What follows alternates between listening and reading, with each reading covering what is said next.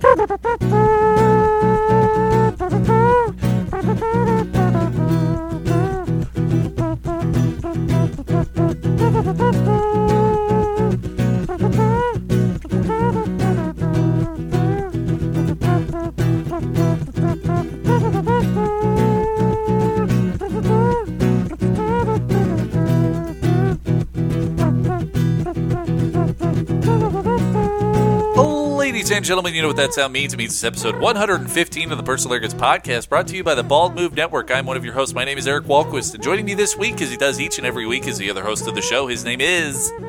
Jesse, I think you just said 115, Wilson. Oh man, I thought I totally nailed the intro.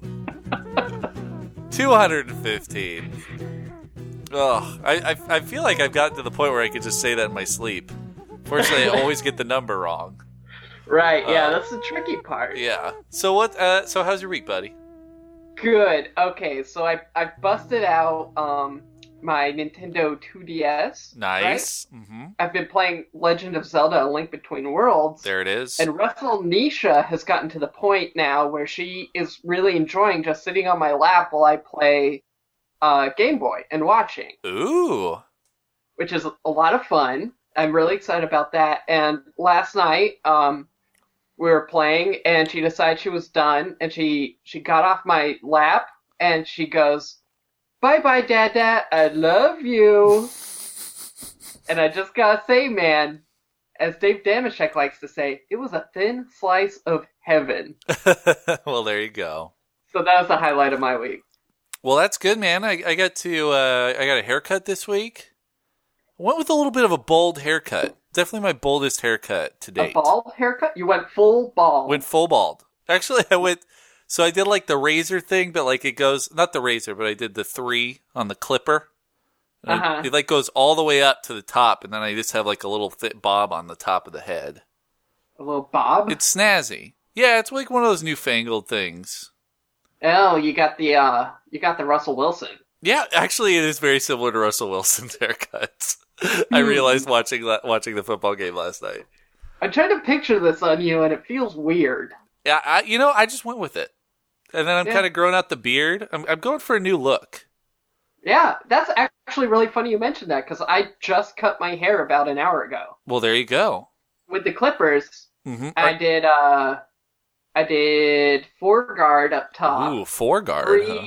yeah, three on sort of the medium part, and then Mhm. the two guard on the side. But there's this look that I really like that I'm rocking now, and Mhm. I've always wanted to, which is the beard hair longer than the head hair, There you go. where it's like you're a wild man down on your beard, but you just like you cropped it all off up top. yeah, right now the hair on my face is the same length as the hair on the side of my head. So We might have a like a similar look going on right now. I'm I'm a little excited about it. I'm not gonna lie. I and think then I- clone hide it. Yeah, and then I great minds. And then I uh, came into a one hundred dollar gift card to REI today, so I got a, a, a snow jacket. So I'm stoked, buddy. Uh, You're ready. Your hair is short. Your Mhm. uh, your body is protected from the winter snows. There it is, and I also got to play football this weekend. It was a blast. Nice. However, I am drinking a terrible beer, so let me talk about it.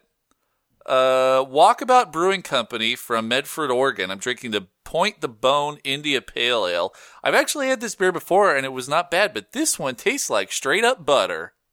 oh, you got a D bomb. Yep, Diacetyl. diacetyl. Why, why don't you uh, explain to the? This is, I think this is good for people to know about like when is a beer bad, and this is this is when a beer is bad. Can you explain what what diacetyl uh, Yeah. contamination is? Yeah, diacetyl's an easy one. It's an easy off flavor to pick up because it tastes like it tastes like movie theater butter. And the reason it tastes like that is because margarine and uh, movie theater fake butter is artificially made to taste like butter by adding diacetyl, which is Mhm. a molecule.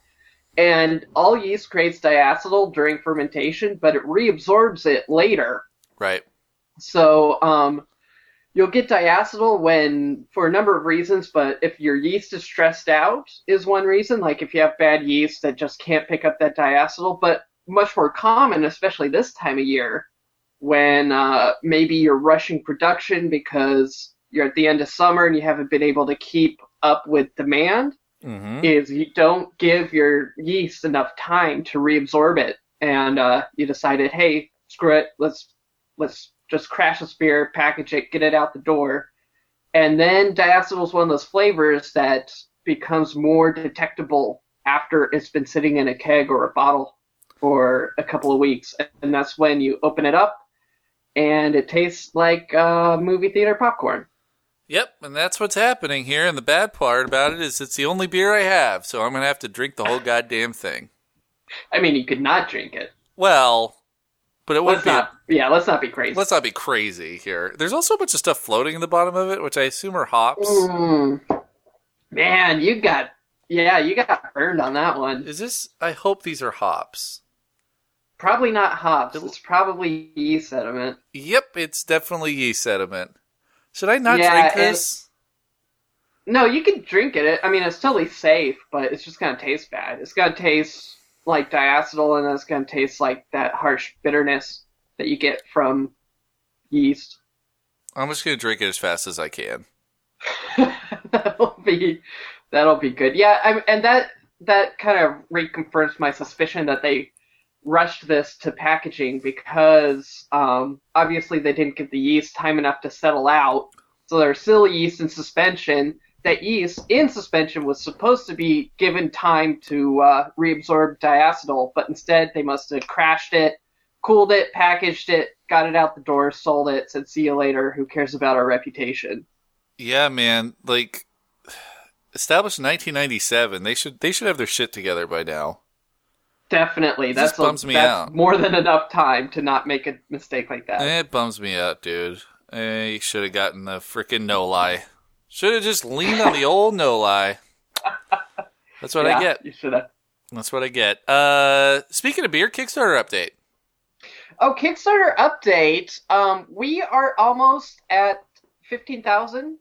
Yeah, you're like So- on the edge. You're you're basically at fifteen thousand, which is fifty percent.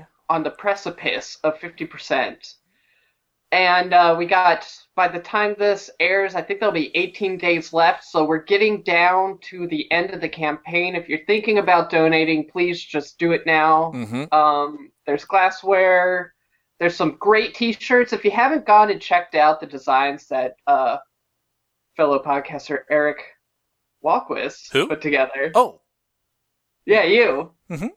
Definitely check those out because uh, the T-shirts and the hoodies are awesome, and those are limited edition things. So get them now because you might not be able to get them in the future. And that, and you can do that by going to Kickstarter and searching Lovecraft. Lovecraft. It's also uh, the top thing if you go to small batch food projects. Food projects. Heck yeah! Heck yeah.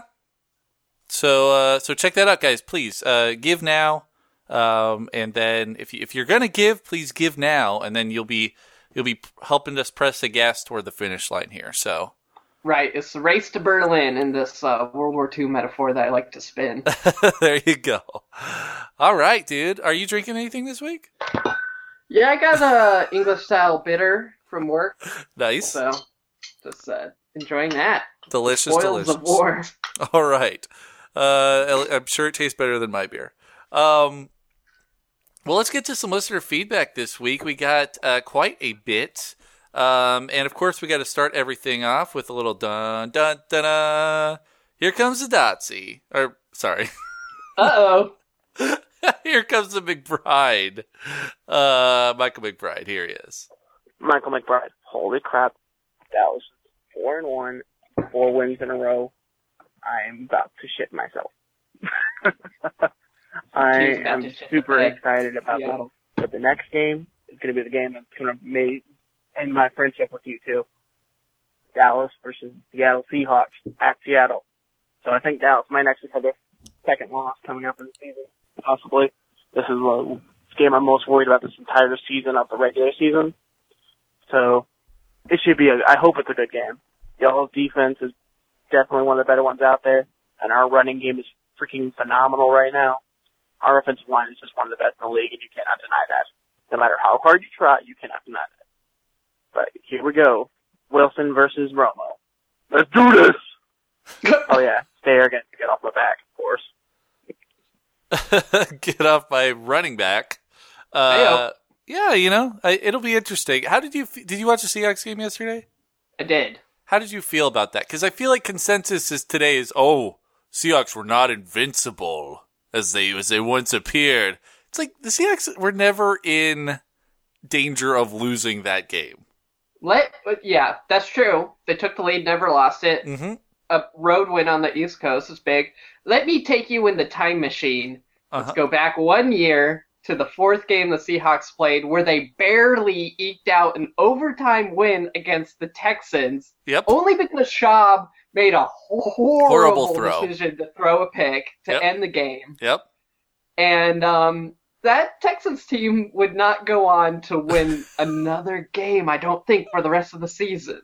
Yeah, and I seem to remember there was this game in St. Louis against the Rams where the Seahawks looked terrible and were able to win the game by not giving up a touchdown from the one yard line with four seconds to go. There's so, like I just love when people are like, "Well, they're not the Seahawks from last season." I'm like, "Did you watch the Seahawks last season?" Yeah, no. no, and that's that's the problem. People didn't watch the Seahawks from last season until the end of last season. Yeah, I was talking to somebody about it today, and they were like, "Well, you know, the Seahawks should have won that game fifty to 14. and I was like, "You realize what a luxury that is to root for a team where you expect them to win every game fifty to fourteen? I think games. a, a win's a win, man. Yeah. So No, no, I'm happy with it. Um, obviously a lot of sloppy play, especially. yeah, Uh, lost both lines. I feel like the Seahawks defensive line didn't really show up, and the offensive line also obviously struggled a I lot. think the I think the defensive line did fine. but- Mm, uh, there the- wasn't a there wasn't much pressure. Well, they they stuffed Alfred Morris though. Or, no, I think shutting down the run game. Yeah, yeah, definitely against the run game for sure. But the pass rush was lacking. I think we might be getting a little too far in the Geo MRB territory here. I just want to say real quick yep. that the Dallas Cowboys winning, and I'm putting winning in quotation marks, winning season will be dashed upon the rocks like so much Game of Thrones ship in Shipbreaker Bay outside of Dragonstone. There I is. think that not only do they lose the game against the Seahawks, but they get beat so bad they lose the next three games. You're going eight and eight this year, McBride. Deal with it. oh man, I did watch the I watched the Cowboys game too, and like you Yeah, know, I watched that. That was a heck of a game. yeah, and the Texans almost beat them. Yeah.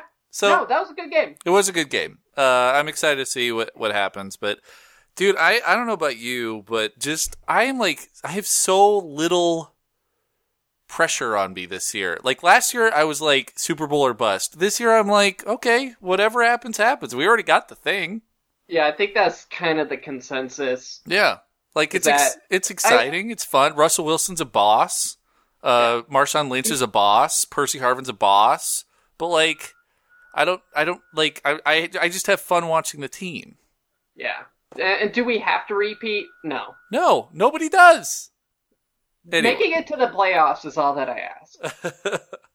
well, anyway, I, yeah, like I said, we're getting a little too hard to get off my running back territory, but uh, thank you, uh, thank you, Michael, and uh, and I'm sure we'll both be glued to the screen this Sunday afternoon. Uh, we got another one here. all day for Sunday afternoon.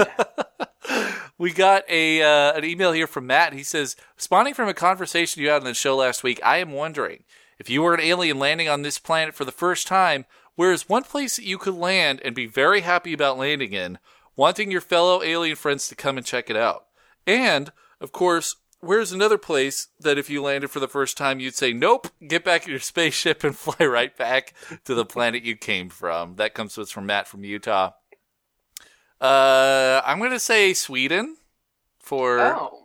uh happy place. I was going to say Hawaii. Yeah, Hawaii's pretty good, but like Kauai, I feel like Kauai is is really receptive to aliens because there's not a lot going on. Like it's not so much tourist trappy. It's very fervent. It's beautiful. I feel Um, the same way about the Big Island, though. Yeah, that too. I'm just saying you don't want to land on Oahu.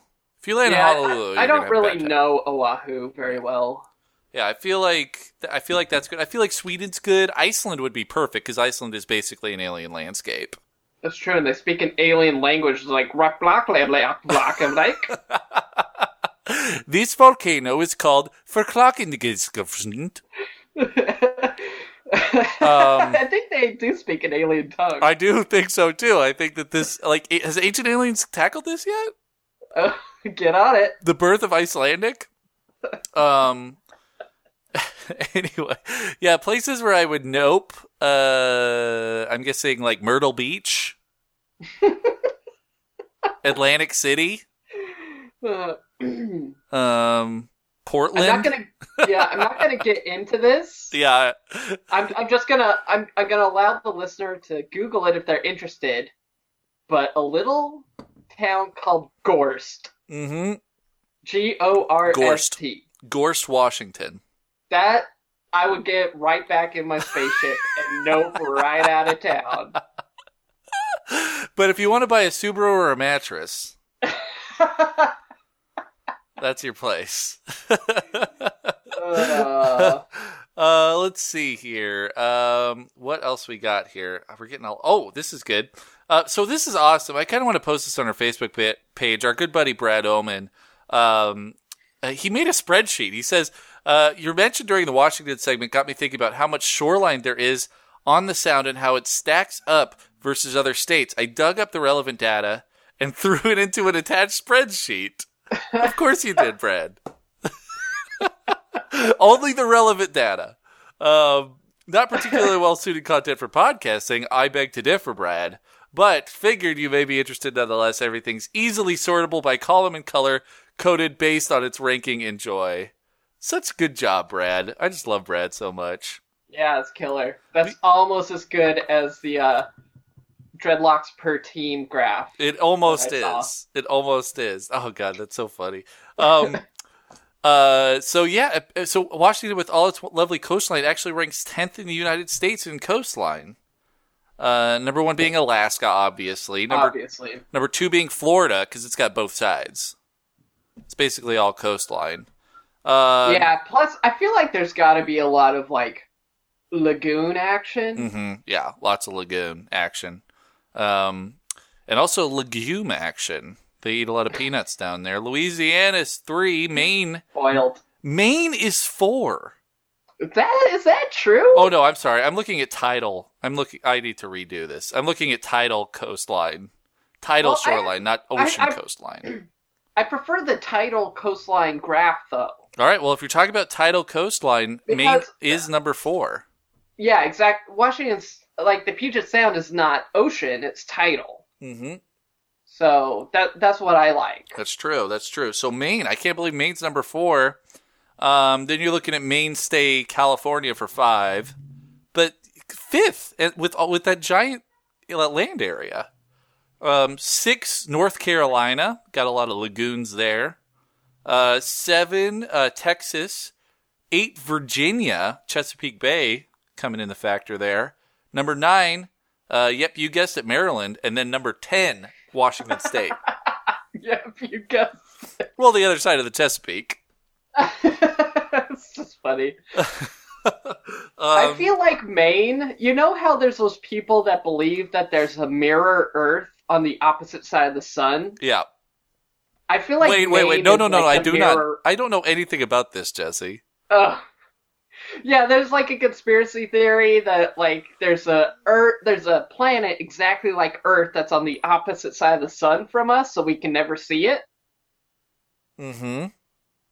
Anyway, I just feel like Maine is like the opposite side of the America version of Washington. because it literally is. yeah, I think so. I feel like I could move to Maine and be, for except for the fact that it would take me a while to be like, if the ocean is on my left, it means I'm facing south. Yeah, that's So That true. would trip me up for a while, but besides that, I Yep. think I would be totally happy. Yeah, if you're from Washington, you know direction based on where the water is. Right. That's true. I mean, we have crab. They have lobster. Right. We have salmon. They have Atlantic cod. right. You know, you know, you, you know that cod was originally called card until the New England accent developed. Is that true? No, it's a joke. Oh, God damn it. Atlantic cod.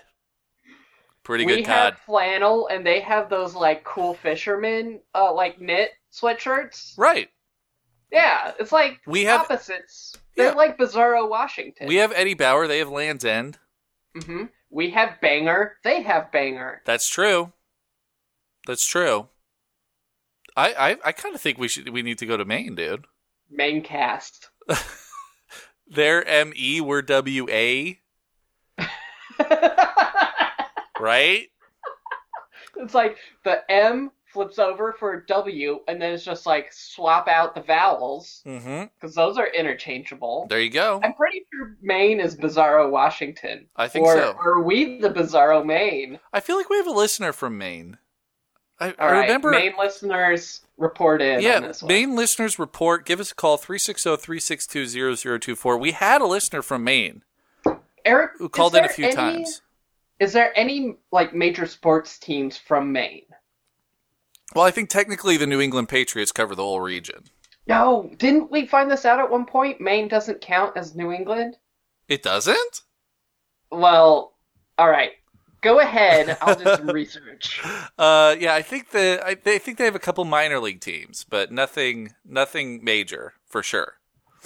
Um, uh, finally, we have a voicemail. This one comes to us from the Oh, three one. no, it does consist of Maine. Yeah, I thought so. This My one, bad. this one comes to us uh, from the three one five. Here it is. Eric and Jesse, this is JM calling in from the 315. Figured I'd use the same name I have on my Facebook so that we can add some consistency. And I have a little bit of a uh, rejection of an idea you had on last week's podcast, which in mentioning irrelevant sports teams, you mentioned the Buffalo Bills. And I would like to remind you that the Buffalo Bills are the only team in the history of the Big Four sports to go to the championship round or game four years in a row and lose all four years in a row. That's not irrelevant. That's competent. Uh, so anyway, thought I asked you guys is, uh, when's the last time you made something that you could call deliciously disgusting? What I mean by that is you're thinking about it and you're making it, you're going, wow, this is going to be absolutely amazing. And then you start eating it and your body starts rejecting what you're eating because it's just absolutely so terrible for you. And your heart sphere is going to have cardiac arrest halfway through the meal. We have this thing in Rochester, New York. Uh, maybe you've heard of it, maybe not, called the garbage plate. And what it consists of is you get cheeseburgers or hot dogs or hamburgers or Italian sausage or what have you, like whatever you want to put on the plate. And so what goes on the bottom is hash browns or french fries or macaroni salad or baked beans, something like that. Then you put your hot dogs, hamburgers on. I usually like three cheeseburgers is a good way to put it.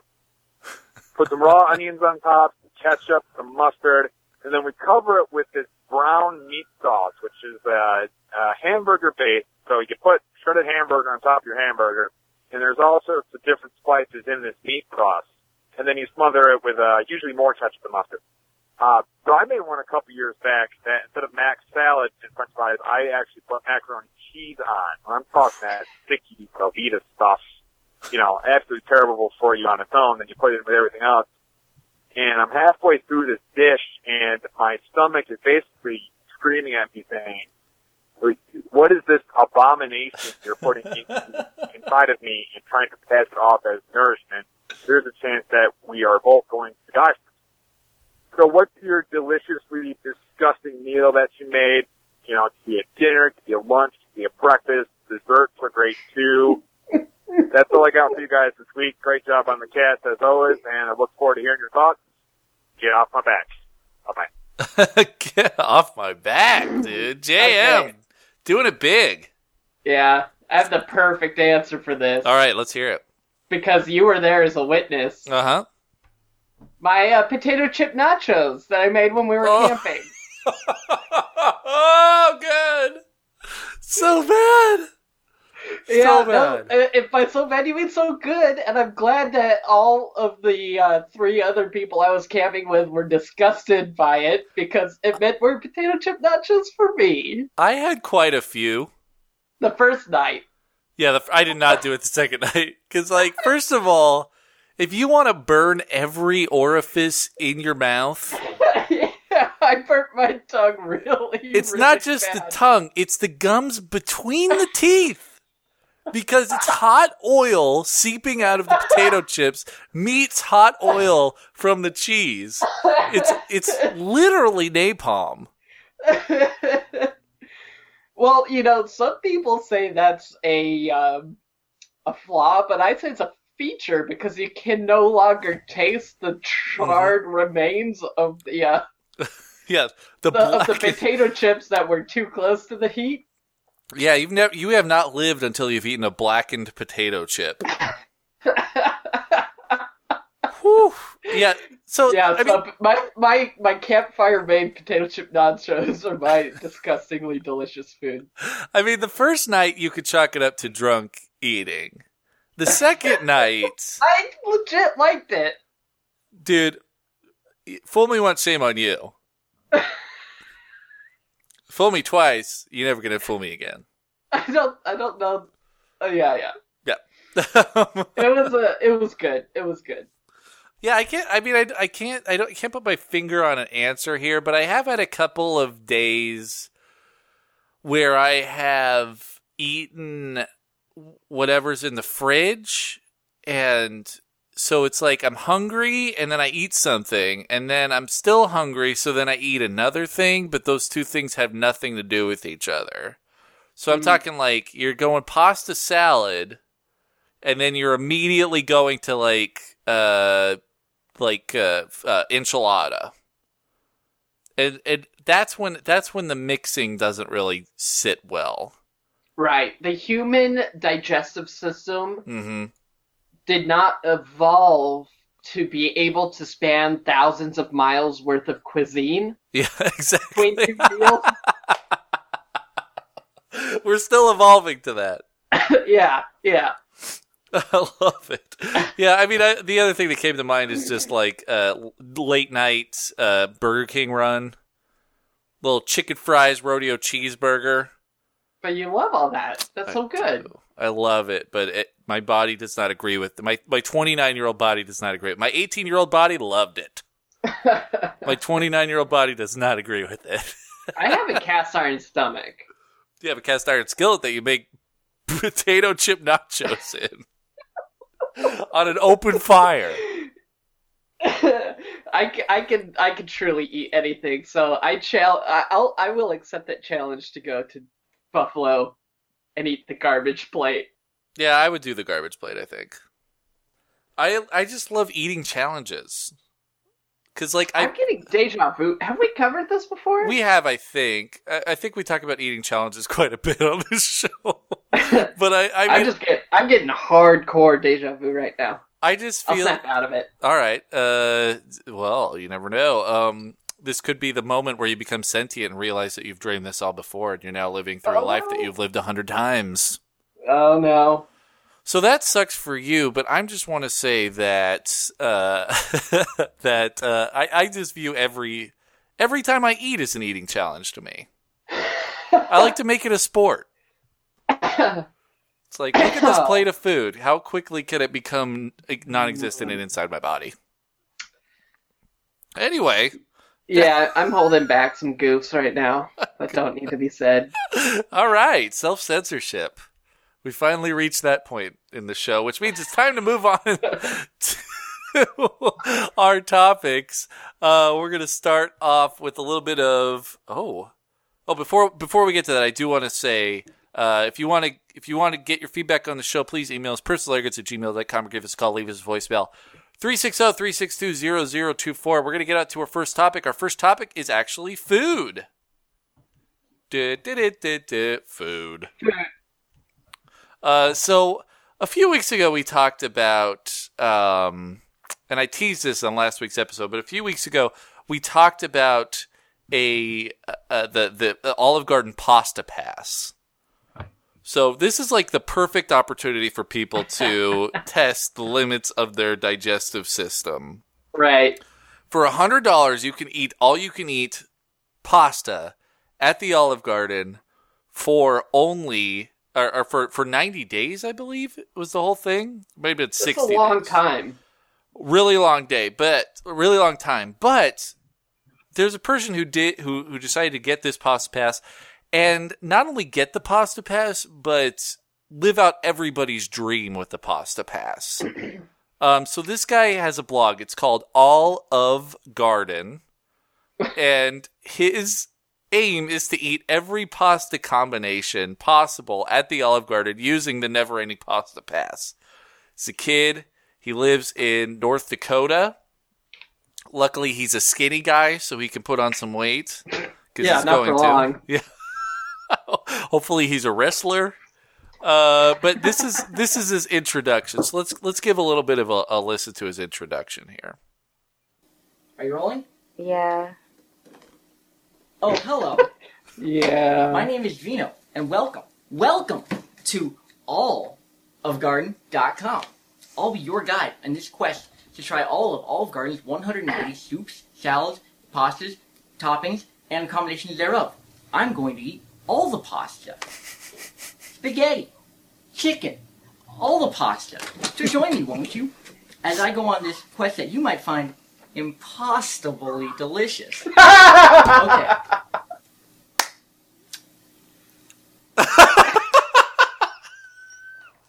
And he just ends it by saying, "Okay," and then his presumably girlfriend is just zooms in on his face. Again, not for long. Yeah. Uh, so you might be wondering, hey, this guy, and this is all given, this was all uh, presented to us by Joe, who's a, who's a loyal listener. We love you, Joe. Um, he uh, sent us in and, and sent us probably the best of the version of the blog. Now, if you're trying to put down a lot of disgusting food, uh, uh, which seems to be the theme of the show today, uh, this guy has your has some great great tips. So we're gonna we're gonna jump to day nine of the 49 day blog, and uh, and let's let's hear what he has to say about eating at Olive Garden on day nine. Uh, here it is. Hello, pasta fans. It is Tuesday, September 30th, 2014. This is day nine of the Olive Garden Pasta Challenge. I'm Vino. Uh, welcome to my video. Uh, this is just a kind of a newbie Tuesday, sort of just reminder um, how to get the most out of your Olive Garden experiences, uh, pitfalls to avoid, tips, tricks, hacks, exploits, uh, anything you can do to get more pasta for your buck. So let's just jump right into it, right on me. Um, first of all, basics. Uh, always, always match your sauces to your toppings. This is basic shit. Um, rule of thumb that you can just go by if you if you're having trouble. If it's white, go light. If it's breaded, go redded. I mean, this is basic shit. I, I shouldn't have to explain this. I'm not going to. We both have valuable time here that I'm not going to waste. Uh, pitfalls to avoid. Don't ever eat salad. Ever. Um, it's just a huge waste of stomach space. It's very, it's a lot of roughage. It's a lot of fiber. You don't need that clogging you up. What you want is room for That's pasta not what fiber does. toppings, and that's that's it. Um, the whole Olive Garden empire is built on the idea that you will waste your valuable stomach space on salad. Bring it up, Uh, Bob November. Don't do it. Don't play into their hands. You're getting played if you eat salad. No, enough said. Um, uh, hack of the day, something I recently discovered. You can take the toppings from your pasta, and you know toppings like meatballs, chicken fritta, chick, shrimp fritta. Uh, these are very expensive, very filling. What you can do, I found, is take the toppings off your pasta as you order it, hide it underneath your salad, and then just keep doing that. Keep ordering more pasta in a never-ending bowl, obviously. What else would you get? Um, just keep on ordering more toppings, hiding under your salad. At the end of the meal, you got a big bowl full of like meatballs, and that's like a forty-nine dollar value for like what three bucks. It's a no-brainer. Um, that's about it for today. Thanks for watching. Uh, check below. We got some great pastas. I think you're gonna love them. Uh, this is day nine of the Olive Garden Challenge. Signing off. What the hell? Let's move on quickly. Oh, jeez. You Oh, jeez. know you've heard of the never. Oh, oh yeah. Playlist. Um, This guy's doing it right. he's doing it right, and he's doing Hiding his the expensive toppings under the salad. It, that's brilliant. the forty-nine dollar meatball value can be found under your salad. It's Uh. you're just wrapping it. It's like it's like a Christmas present, just waiting for you at the end of the meal. How do you okay? Uh, how do you feel when you go to a restaurant and you're like, "Yeah, can I get a box?" And they're like, "Sure, we'll box that up for you and take it." You know, they Mm. take your plate and box it up in the kitchen. Yeah. How do you feel about that? It, Don't- it kind of weirds me out a little bit because I like to box up my own food. I don't care. I, I'm thinking like, what happens when he's doing this scam? You know, so that Mhm. he can you, know, he can shelf. you think he's you think he's shelving some meatballs under his he's got a salad back there? Well, I mean that's the point, right? You hide them under your salad so that you can take them home later. Mm-hmm. But then, um, what happens when it's like, I'll take a box, and they're like, Oh yeah. certainly we'll box that up for you. And it's like, oh god, I have fifty dollars worth of meatballs under my salad, and they're gonna find out. Well, I feel like so if I so I, I have a bifold wallet. Okay.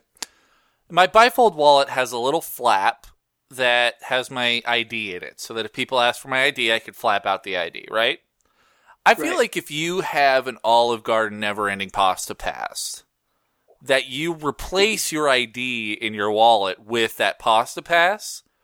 And if you say, "Hey, can I get a box for this?" and he says, "Hey, let me um let, let me let me let me go and box it up for you." Puts his hand down, grabs the plate. You can gently put your hand on his arm hmm with one hand. The other hand reaches in your back pocket, flips out your pasta pass, and says, "No, sir, I'll box it myself."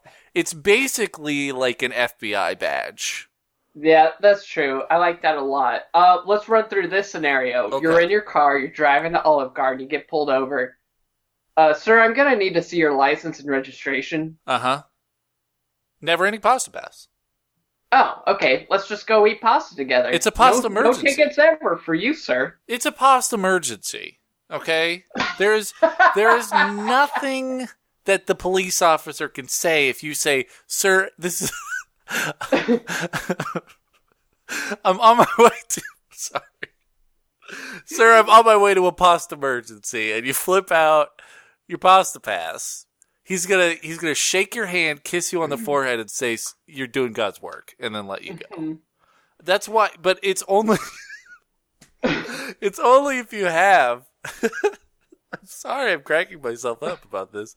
It's only if you have the you, you always have to keep a jar of spaghetti sauce under your seat so that Right. you can if you get pulled over uh, you could you could say, "Hey, this is a pasta emergency." Flash your pass, and then as you drive away, put the spaghetti sauce on the top of your car with a magnetic lid, so it looks like a siren. and then there you go, pasta.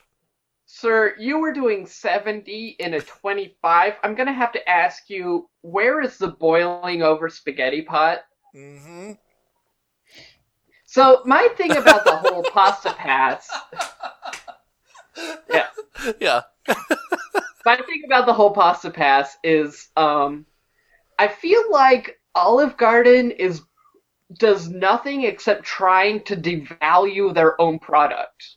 What do you when mean? it comes to like the never-ending soup, salad, and breadsticks, Mhm. when it comes to like the uh, like you go and you can uh, order the unlimited pasta bowl, you know, Yep. Yep. Or you get the pasta pass where they're like, we'll give you as much pasta as you like for a hundred dollars for ninety days or whatever. Mm-hmm. They're constantly, basically telling me that the actual value of their product is close to zero dollars. I see. I see it differently. Okay. I feel like they have the upper hand here. Now, I feel like when you're going out of bounds here is is is with the Red Lobster Never Ending Shrimp. Because Oh. no, it's the same thing, but with like no, so- pasta. well, let, let me let me go. Let me let me just Okay. take you down this road. I see with Never Ending Shrimp, I can eat a shit ton of shrimp. I go to a buffet. There's uh-huh. shrimp. I'm eating 25 shrimp, easy, Ugh. not a problem. Okay, Ugh. I can eat. You you know the shrimp cocktail things you can get at Safeway. Oh, don't you don't you I can don't. just shovel, shovel, shovel, It- Oh. and I don't oh. get full at all. Okay, Ugh. so this is why you never see never-ending sushi, because right? No, that's that's what I'm saying. Like, if Gordon Ramsay had a restaurant, he would never be like a hundred dollars, and you can eat as much as you want here for ninety days. well, be, but that's be, it depends. I'm just saying this is Olive Garden knowing their product. Yeah, and they Because- know that their product is basically free. No, but they also know that their product is insanely filling. Oh, I see what you mean. So they're they're it's a dare. It's a challenge. It's a dare. Yeah. It's it's a, I I defy you to try to shovel three bowl like three bowls is as much as you're gonna get with never ending pasta. You cannot go a fourth bowl.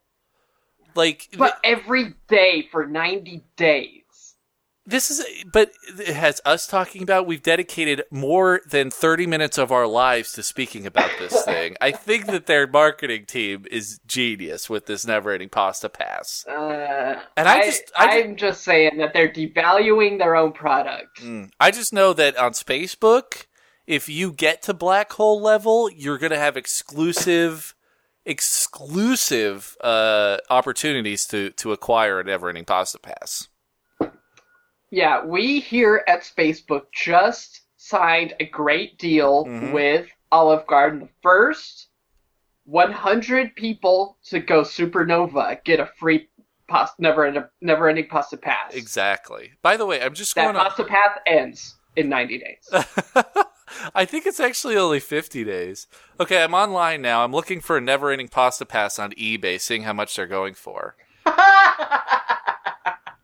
Okay, this guy, this is great. Free shipping. Um, that piece of plastic that weighs nothing. yeah, this one's going for 112.50 right now. Six Oh, come bids. on. Six bids. Um, and they they covered up the name. I wonder if they check your ID.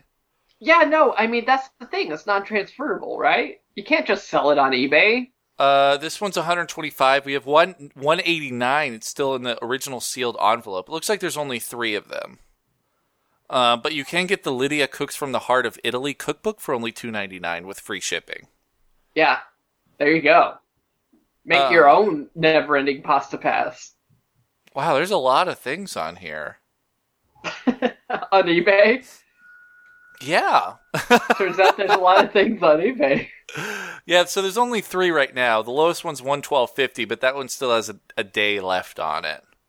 Um, you can also get a $25 Olive Garden gift card with free shipping for 21.76.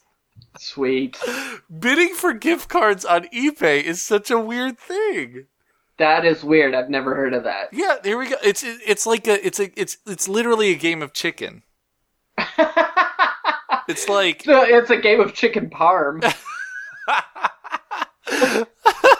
yeah, so I have a twenty-five dollar Olive Garden uh, gift card with free shipping for twenty-one seventy-six. Eleven bids.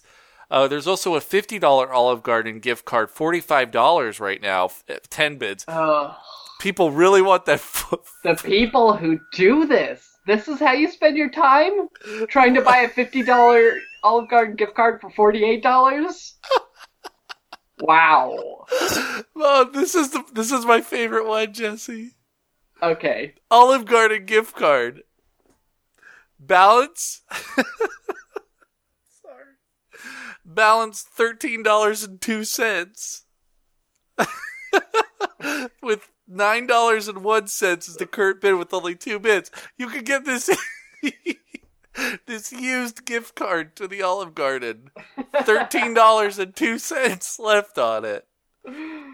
I've been doing Oh, this all wrong, man. I need to start selling my, my gift cards. I, I, I checked the my mom used to send me Visa gift cards uh all the time. Uh and so I, I found one in my drawer and I checked the balance it had five dollars left on it and I just threw it away. I was like, I'm never gonna use this. What?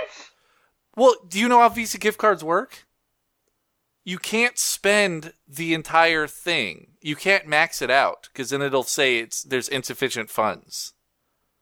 So, like Oh. once it gets to a certain point, you base it's basically unusable because it's not like you can apply those five dollars to the next thing. You have to spend it on something that's less than five dollars.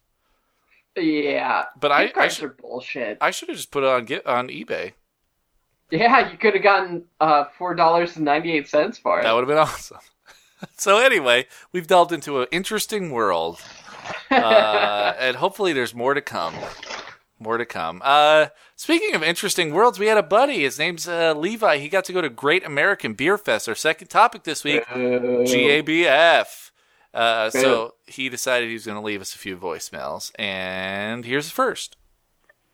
Hey Jesse, hey Eric, it's Levi, Rocky Mountain correspondent, uh, calling in with a little more of a clear voicemail um, after the Great American Beer Fest.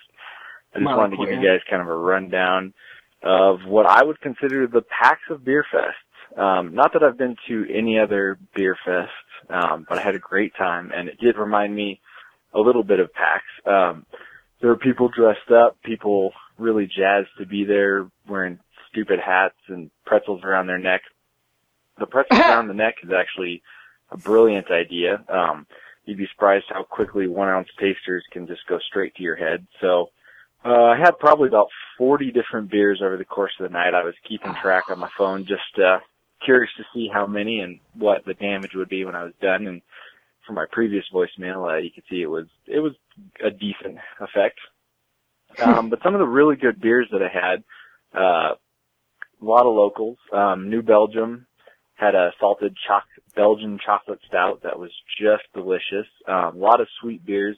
The one that I kept ranting about on the previous voicemail, the Avery Rumpkin, is their specific, uh, they roll it out just around this time. It's their pumpkin beer. It's aged in a, a rum barrel and it is super sweet. It is dessert wine level sweet. Um, you know, that one ounce of that was pretty stout. Um, that was all you really needed of that. Um, I'm definitely going to pick that up and just put it in the fridge and hold on to it until, uh, Thanksgiving. But I know that those sell out super fast. Um, had some old staples, had Stone, they had their anniversary, they had one titled just 103114, they had a Sumerian, which is a Conan the Barbarian joke. Um, the hall was set up kind of regionally, which is cool. So right as I came in, I was actually in the northwest uh, section, which was great. You know, I saw a lot of a lot of hometown favorites. Made sure to stop by Reuben's and try their uh, Imperial Rye. Uh, had some some from Elysian, Big Time Brewing um, from my time at UW was it was great to see them there. Um, got a Pyramid H7. Um, after that, once you move past the Northwest, uh, you end up in Colorado, you know, in the mountain states and then, uh, the Pacific. Um, then you move into the Midwest and way in the corner is the Southeast. And, uh, after talking to one or two of those guys, they hated being back there. They knew they were kind of at the back of the bus, uh, when it comes to the, to the place. Um, but not all the beers were great. Uh, Elliott Bay brought a mint Hefeweizen, which was, sounded good in theory, but just did not work out. Um, Uinta, which is out of Utah, they had a birthday suit, and I really like Uinta's beer, but birthday suit tasted like something I had previously thrown up. Um, it brought back that stark memory for some reason. Anyways, long story short, um, the Great American Beer Fest was a really good time. Uh, had a lot of good beers. Um, it's a little difficult when you have that many, um, when you're going through all the sours and lambics, which were really popular. Um, there are also a lot of porters.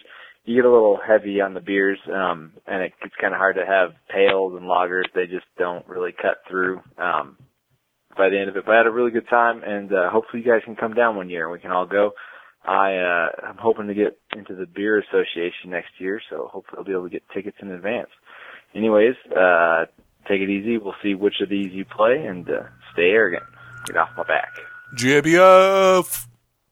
Great American Beer Fest. Can you can you give a synopsis of what GABF actually is, Jesse, for the listeners who may not know what it is?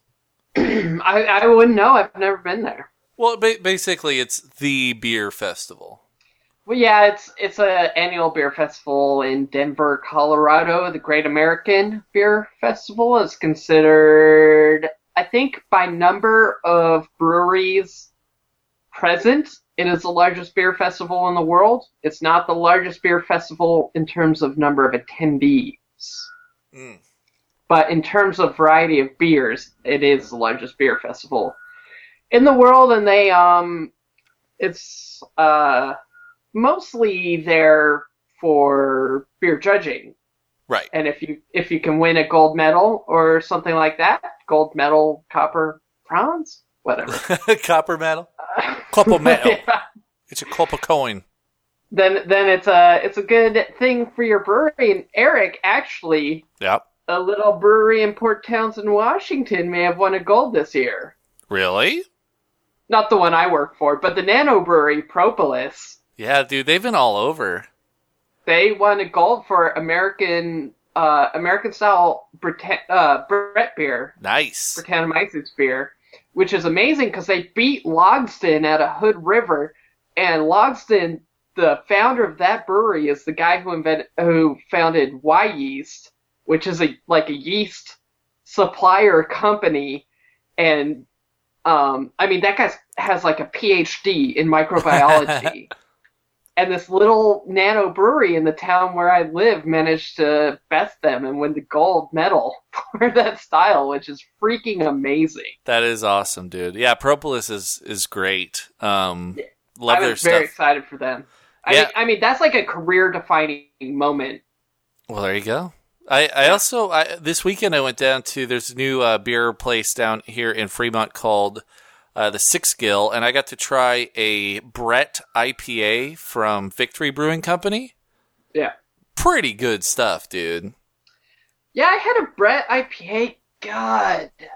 Oh, it might have been North Sound. I forget who, but it was. Mhm. Uh, I had it at the uh, Der Blokken tasting room. Uh, it's yummy, but I actually don't really like the contrast of Brettanomyces and hops. Huh. I feel like they they're kind of enemies because they both give you.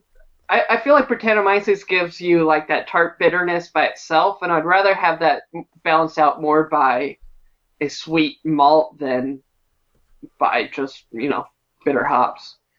Yeah, I could, I could, I could totally feel that. It was definitely an, a unique experience, but I definitely wanted more of it, and also high ABV, which I enjoyed. Speaking of high ABV, so you heard the first voicemail that Levi decided to leave us, but as you know, guys, put it in your phone oh, 360-362-0024.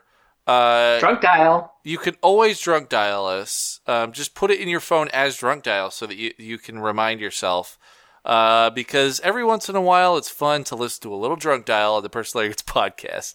That was Levi civilized post. Here's his uncivilized. Here it is.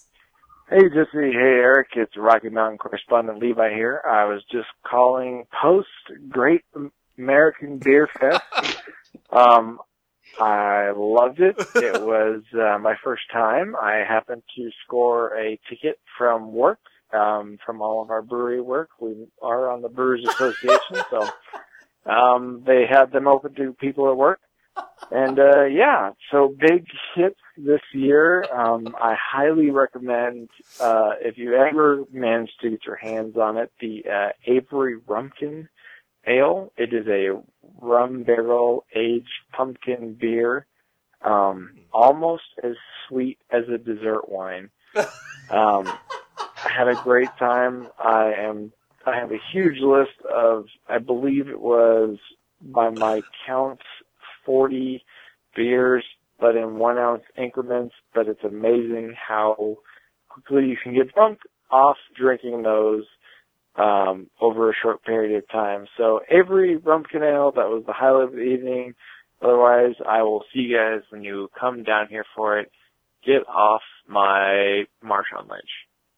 There you go. There it is. I think I think it was pretty composed. The thing I like about this, Jesse, is it perfectly illustrates why you why you can't. I shouldn't say why you why you don't drink and drive. You obviously don't drink and drive because you're putting a lot of lives in danger. uh, and it's a terrible thing to do because you're basically a weapon on the road at that point, and you're an uncontrollable weapon at that.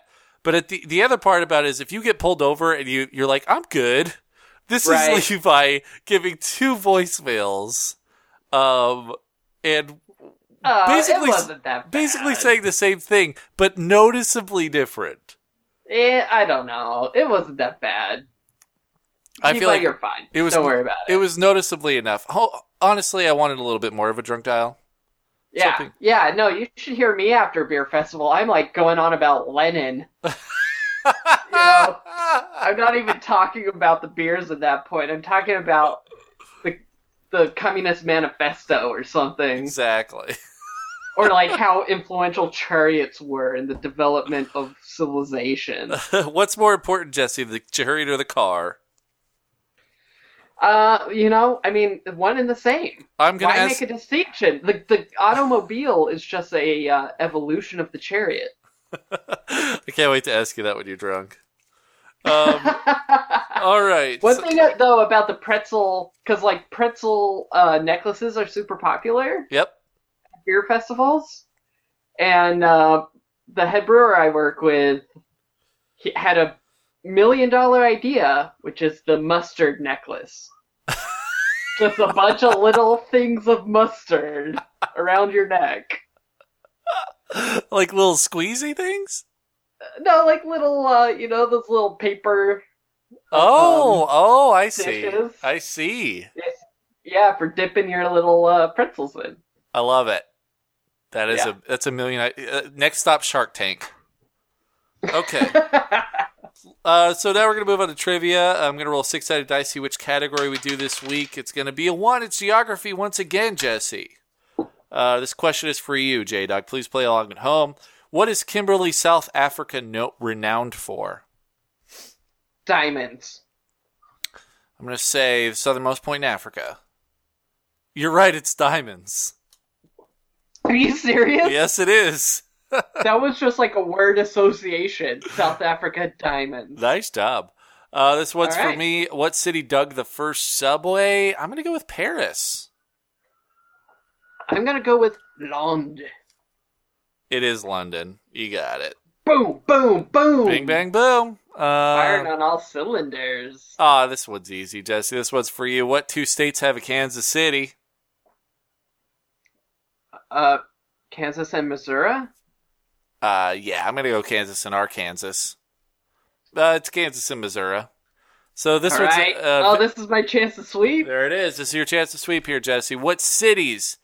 The end of the line leaving Nice on the Mistral. I'm going to say Paris. What the fuck? Can you repeat that? What is this? What cities? The end of the line leaving Nice on the Mistral. Rome. All roads lead to it. Ah, it's Paris. I got it. Ah, damn.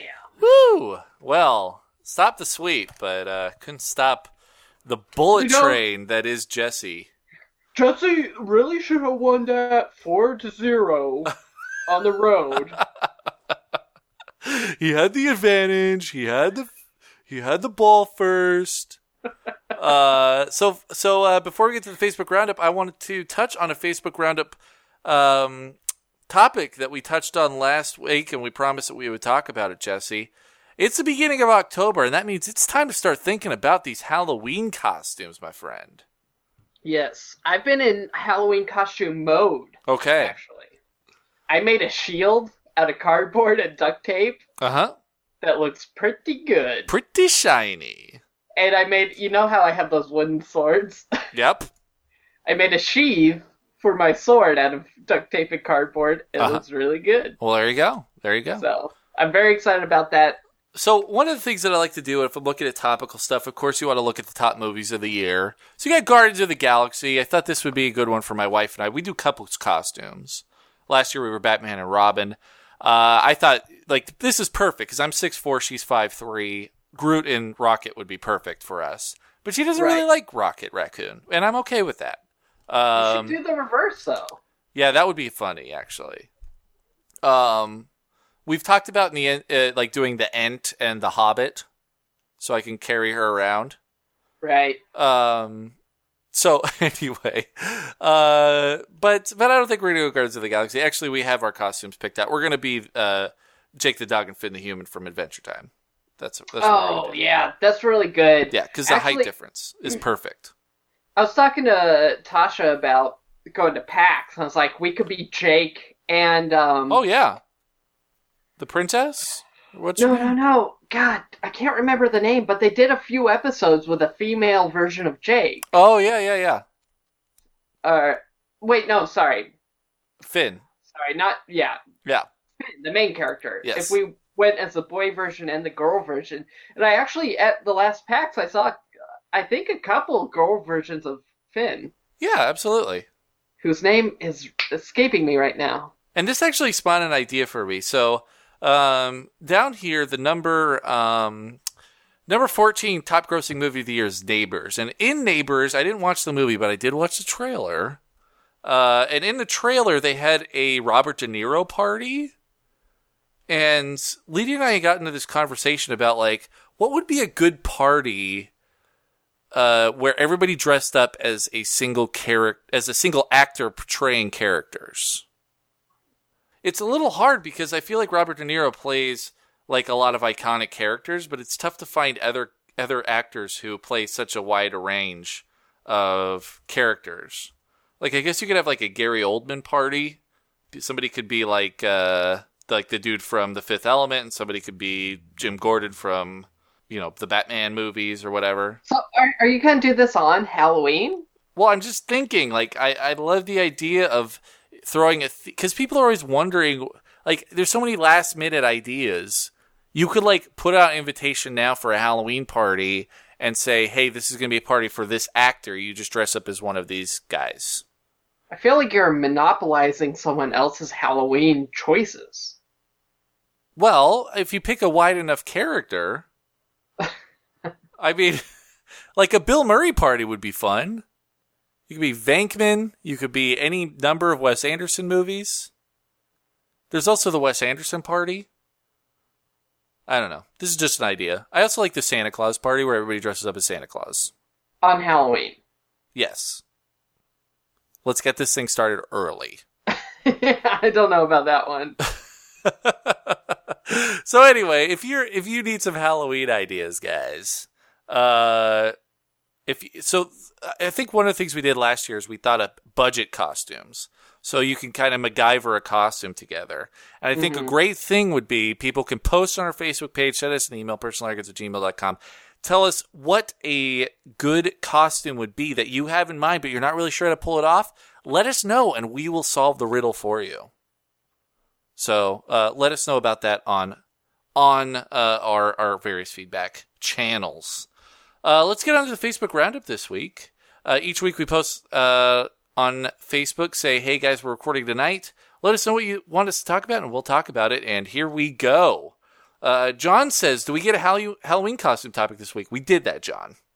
Bam. Uh, favorite you. favorite Halloween movies. Um, he says, "I'd like to reco You're Next." It was constantly suggested by Netflix, and I finally gave in. So apparently, that's a good one. I'm not a big scary movie guy, but I mean, Cabin in the Woods is a pretty good one for me. And I think that's I need also on Netflix. see that still. If that's a good one for Halloween, I think. Do you have a Halloween pick? I mean, Alien is a pretty good horror movie. Yeah. Uh, yeah, I guess that's uh, that's probably as good as I'm gonna go. Okay. I don't I don't watch scary movies or movies at all, really. So well, Alien is a good uh, scary slash sci-fi. There you go. Uh, Leland says, "Want to?" Or oh, also The Shining. Um, Oh, there you go. Yeah. Leland, talk about Seattle replacing Columbus Day with Indigenous Peoples Day. Uh, with all the newer historical facts that came out in light of the last 50 years ago, I personally feel like celebrating Columbus Day is pretty messed up. I think Columbus Day is easily the worst federal holiday. It's like, it's first of all, I don't understand why Columbus needs his own day, and second of all, th- he doesn't need his own day. Yeah, I'm with you. Um, I'm I'm totally fine with that. It absolutely astounds me that Columbus Day is a federal holiday and voting day is not. can we at least make voting day a federal holiday so that people can have it off to go vote? Yeah, but what about the people have to work the polls? Volunteers, man. You'd have more volunteers because people wouldn't have to worry about going to work. I it astounds me. It astounds me that people have to take time off of work to go vote. Yeah, but you kind of don't now because you vote by mail. Well, in Washington State, you do, but that, that's a luxury of living in Washington. It's actually number eleven on our top ten list. I think that's becoming the norm, though. Yeah, I'm just saying, like, I can't believe that it like Columbus has his own holiday, and you can't, you don't get the day off to go vote and be and participate in Americanism. I still think it's ridiculous that Netflix finds a way for me to be able to send my DVD back for free, But if I want to return my votes by, via mail, which is the only option, Yeah. I have to buy a stamp. That's insane a to me. It's insane to me that you have to pay to vote for the president. Isn't that called a poll tax? That's ridiculous. Yeah. It's crazy, man. Ugh. I think the federal government could kind of handle that one. Yes. I mean, what what's the postal officer gonna do? Like, oh, throwing this out. Return the sender. I'm not carrying this vote. Too heavy. Uh, Rolo says, "How are you dealing since your nude selfies were leaked online? How's it impacted your careers?" Uh, well, you know, onward and upward, Rolo. Yes, leaked. Um, Definitely not intentional.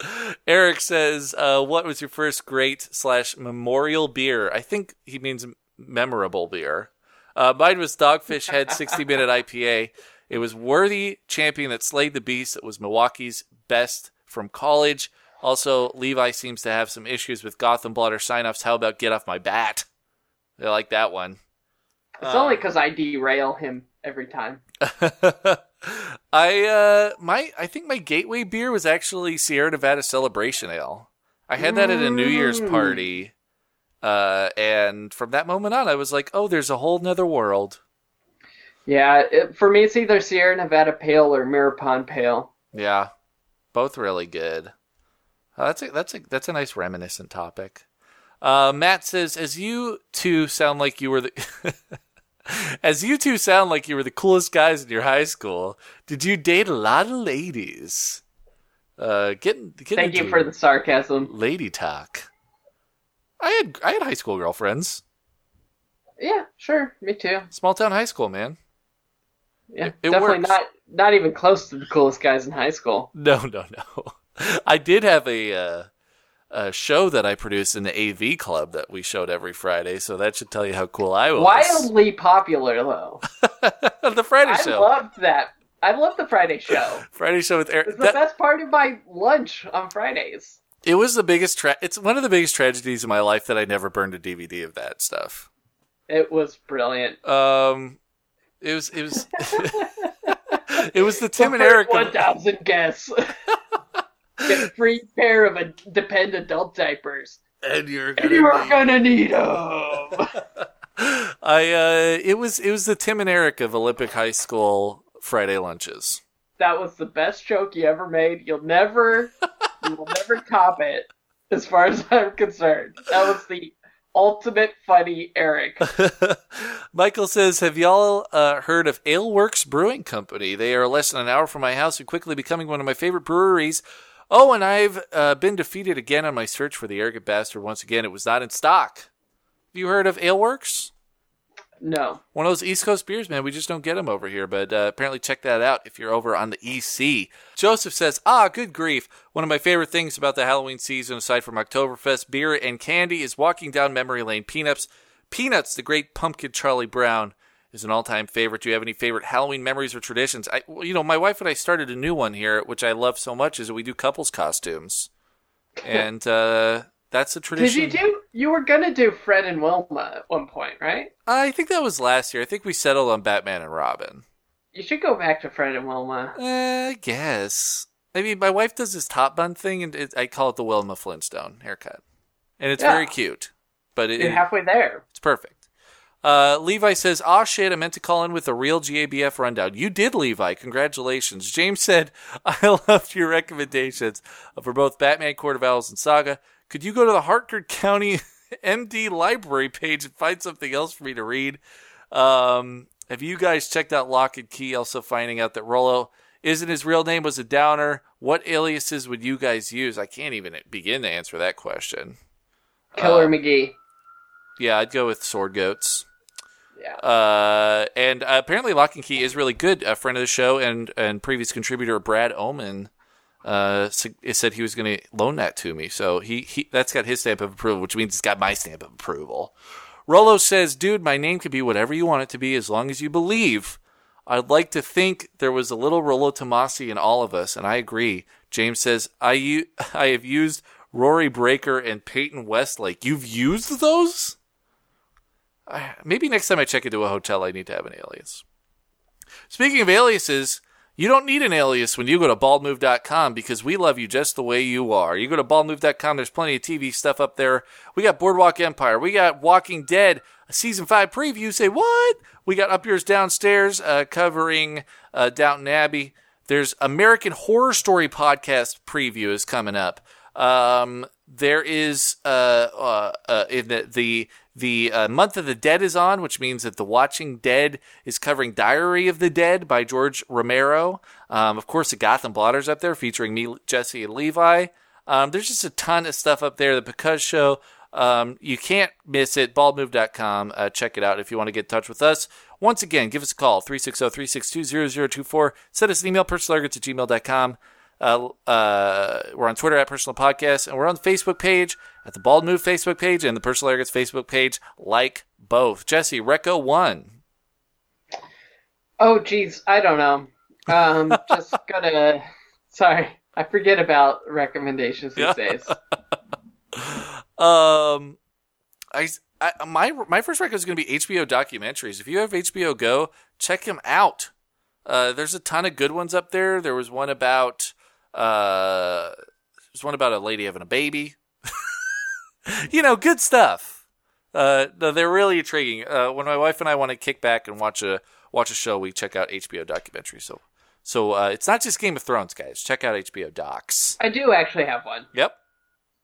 Um, it's the Meditations of Marcus Aurelius. Okay. Are you familiar with this at all? I'm not. It's it's basically like a little handbook, and it it's it's Marcus Aurelius's journal.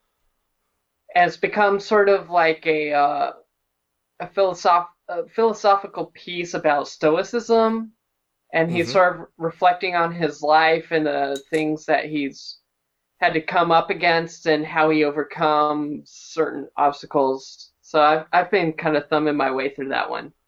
Well, there you go. And uh, my Psycho Reco this week is uh oh god, I just had it. What is it? Uh, check out the Gotham Blotter. Jesse and I are on it. It's gonna be a new episode this week covering Gotham. Uh, so jump on that train. Jesse, thanks so much for joining me this week. And until next time, guys, remember that wherever you go, Whatever you do, please stay stay arrogant. arrogant.